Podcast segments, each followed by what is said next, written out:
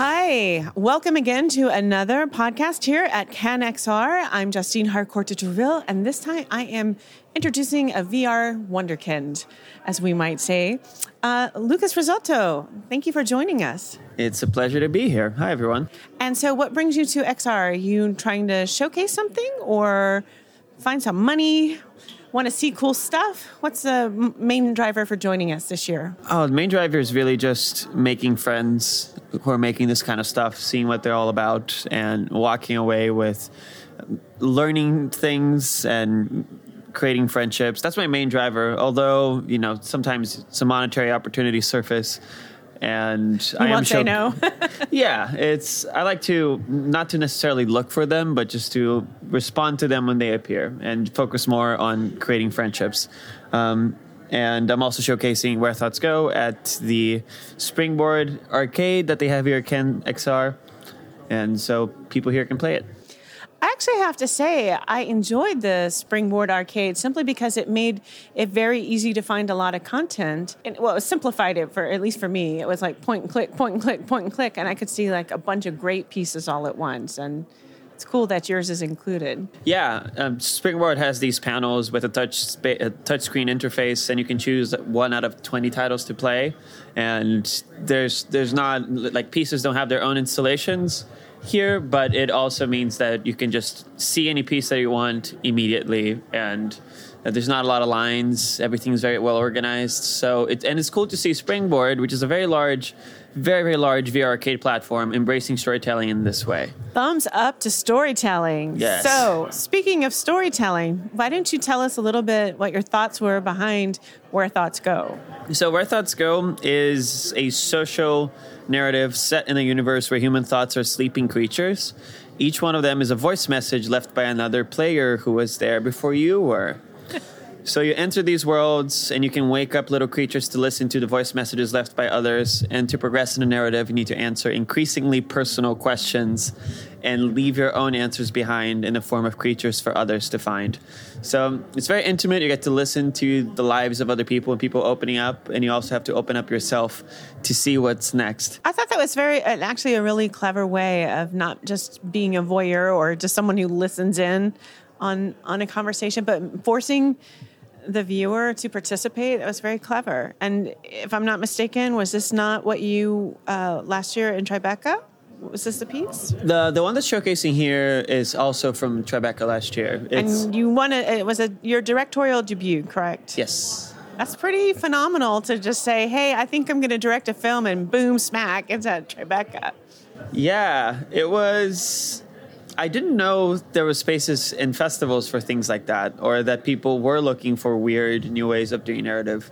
Um, so when I heard like about, about Tribeca and Sundance, I, got, I was really off guard, and I've always wanted to be a filmmaker. So I tried to use the skills that I was building up over the past couple years in VR and AR and apply it to storytelling, which is something that I love, and it worked out. I showed it to them in person. I really chased after it, and they said yes, so that worked out. That's really impressive. But you're a young guy. You grew up in Brazil. Yes. But now I understand you're living all over the world. You have this new plan. So tell me a little bit about what you what you did in Brazil, what led you on your journey outside of Brazil, and now why you're traveling the globe. Um, so I grew up in Brazil, in Rio de Janeiro, which is a beautiful, beautiful city, full of problems as well. Worth visiting. Um, living there is a little bit complicated, but I did a number of things throughout my life. I, I was a teen. I was a compo- like a songwriter for Universal Music when I was a teenager. Then I worked with my dad on his company since I was eight for like ten years. So And what was that? Oh, he he just he, he's just an entrepreneur. He just made started businesses, all sorts of weird um, companies to you know to keep That's cool. I mean, that that probably pay gave for the bills. Got you do trying a lot of new things. Maybe that was helping establish that pattern. Oh yeah, he gave me lots to do. Like I started doing just spreadsheet work, but then he started like just asking me things, and I had to figure out how to make them.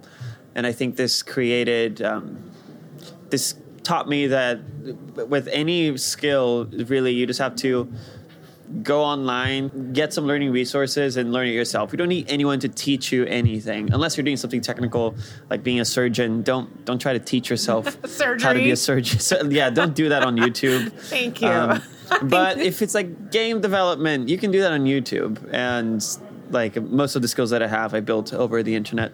So that was through your dad, and then what did you do after you worked a lot of years for I, your dad? I, I dropped out of college twice because I was undecisive, and then I started doing parties for a living for three years, and then I got bored with that, and then I came to New York City and I pressed the reset button on my life, and I learned a little bit of graphic design from the party business that I had because I did all the vi- visual assets, and then I saw that UI UX design paid really well, so I started doing that, and then I started having my own ideas, and I was like, maybe I should learn programming as well.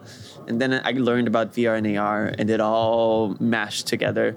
So it's really um, uh, VR is is a very multidisciplinary space, which means that all of these weird experiences I've had in the past, they all come together now. Isn't that nice that there's a there's a space for having random things that don't seemingly go together, and yet it works out beautifully when in VR. Yeah. And another thing you said earlier about f- friendships, you know, the Yes. kind of you're with your fellow pirates or your your your fellow, you know, omni doers or whatever they are um, here. So that's it's a it's an exciting terrain in space. So after after school, and wait wait wait, you were in in New York, you were doing your parties, and then you went to school, right? Correct. Uh, yes, uh, I did. I did enter college a third time in New York. I did a computer science degree in two years, but I, I barely ever went to class. I was there for the visa, so don't don't let this be a contradiction to. I learned it all on YouTube. I did learn it all on YouTube, but I also have a diploma because it was the only way I could enter and stay in the states. okay. This is so you're very entrepreneurial problems. and even figuring out your visa.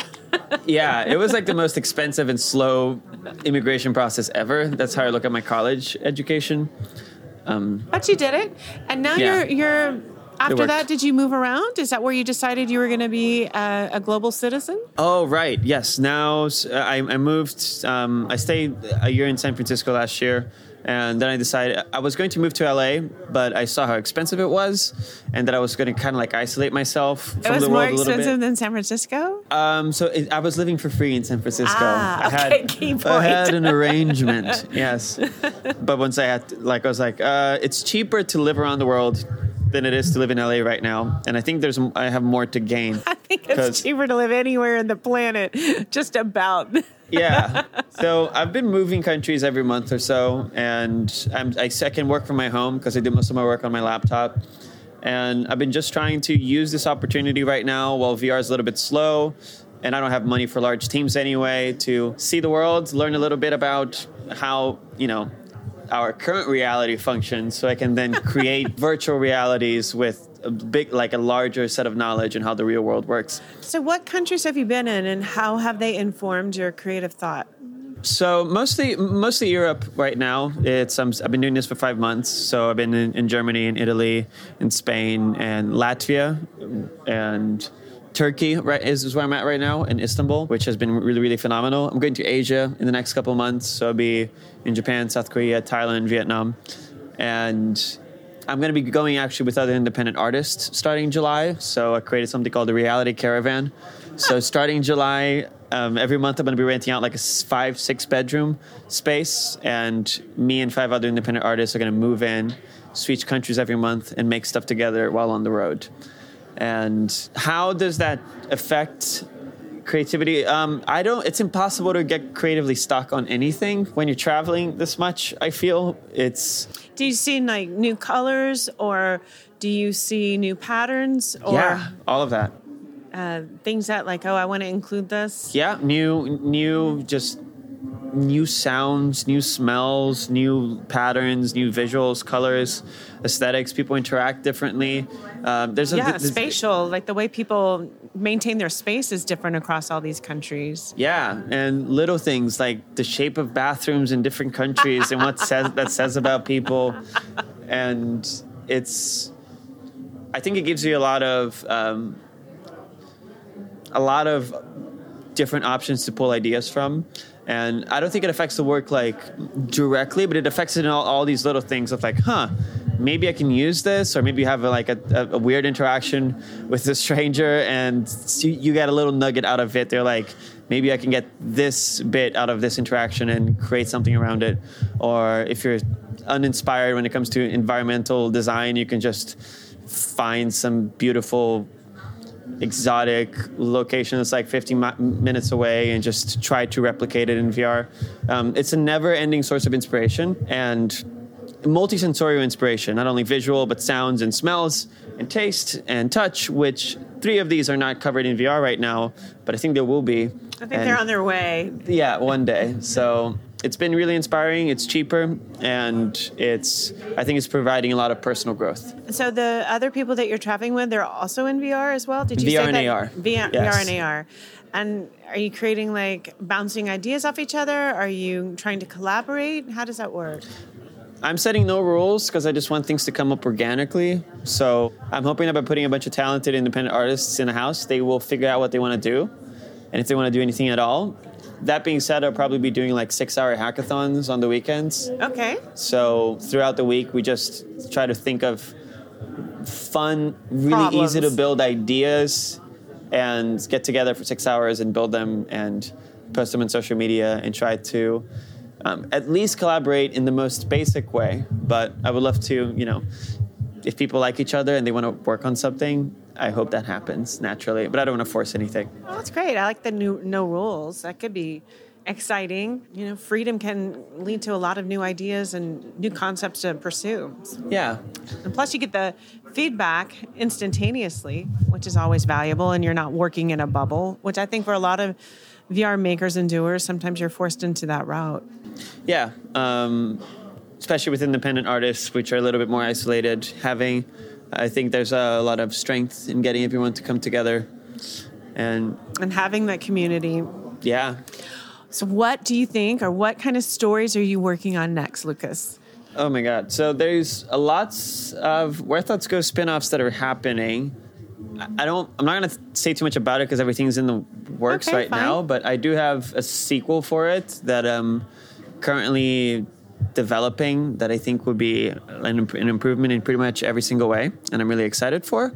And I'm working on an interactive comedy. Aha! Yes, which haven't announced it yet. I'm finishing the first five minutes of it in June, so I can start showing it to people. But it feature it's a it's a heist comedy in a world in a world in the future where all animals were made intelligent for a very dumb reason, and it's it's actually um, I hope to have more to talk about it this year, but. Okay. I think comedy hasn't been done well, uh, done well in VR yet, and especially comedy that's not just funny scenes, but it's comedy being used as a way to talk about a very difficult topic. It, comedy being used as misdirection to talk about something complicated, and you only realize that the comedy is about something complicated once you're way into it, um, and then you re-examine all the things you've done earlier in the story. And I'm just probably going to have a pilot of it uh, available this year, like 15 minutes long, but I'm running it to be a three episode arc. And it would all make sense soon, but it's ridiculous. and I think VR needs more ridiculous things. So you're not going into the zombie world or the um, the alien features that we, we so often see. No, Okay. not, not. I mean, it's, it's it's it's sci-fi. It's little sci-fi. Obviously, um, all of these animals are, are intelligent because of technology, but um, I'm mainly using the story as and the this fake futuristic world as a way to examine human-animal relationships by bringing them to the same level of intelligence or arguably stupidity, because everyone in the story is stupid. I think similarly to the real world. Tell me about your workflow when you're dreaming up new ideas. Um, we've established that you get them from a variety of sources, and that traveling really helps. But how do you how do you start your day? Is there any any pattern? I'm not structured at all. It's I wake up and I just see what I feel like working on, and that's the thing that I do. Um, usually, I want to work a couple days in a row on the same project so I can build some sort of rhythm. Because jumping between projects too quickly, uh, I think, slows me down a great lot. And but yeah, I do. There's there's some day. It's unfortunately I can't just like work on projects every single day because I have to do a lot of stuff on. I'm doing a lot of stuff on YouTube now, and I have some other work that I have to do on the background, and lots of things competing for time, which is actually one of the big challenges of doing stuff independently as a one man team, which is mostly what, what I am and hoping that that can change as the projects get more budgets and like higher budgets and I can work with other people. But right now it's like, what is the most important thing I have to do right now versus what is the thing I'm most excited to do right now? And I keep bouncing between them. Okay, so like you try and give yourself like you do the less fun and less sexy stuff maybe at one moment and then kind of reward yourself uh, with a little more fun stuff that you're excited about? Yeah, I, I, do the stuff I have to when deadlines are looming and I'm panicking, and I do the stuff that I love otherwise. But I think yeah. that's pretty standard for a lot of people. Yeah, and understandable. I'm not going to pretend that I'm disciplined. Um, I am a little bit, not too disciplined. Well, would you say you're driven? It seems to me you're driven. I suppose. I don't feel driven, and I feel like I procrastinate a lot. But also, I, you know, I talk to a lot of people, and I realize that almost everyone seems to procrastinate a great deal.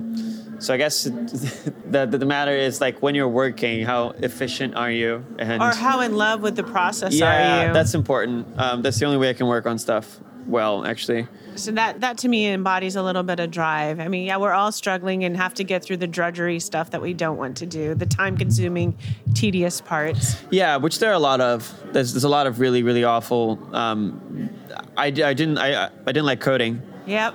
Um, I'm starting to enjoy it now, but for the most part, it's the thing that I least enjoy doing. But it's one of the most fundamental aspects of making this kind of content. So, do you? That means is that the part you procrastinate the most on? Yeah, I mean, I knew nothing uh, three years ago, and now you know I I can build a full thing and release it on stores. And there's a don't underestimate the power of releasing something. Releasing something is so so hard because the last 10% takes like 80% of the work. That's true. All right. So what's next for Lucas? So I'm working on a couple of Where Thoughts Go spin-offs that I'm going to announce in the next couple weeks. Those are the ones that are coming, or at least one of them's coming at the end of the year. You think you'll have something? That there's a full-blown sequel okay. that I'm working on, and I uh, not coming out, but I'll be submitting it to festivals probably this okay. year. So it should be coming out next year.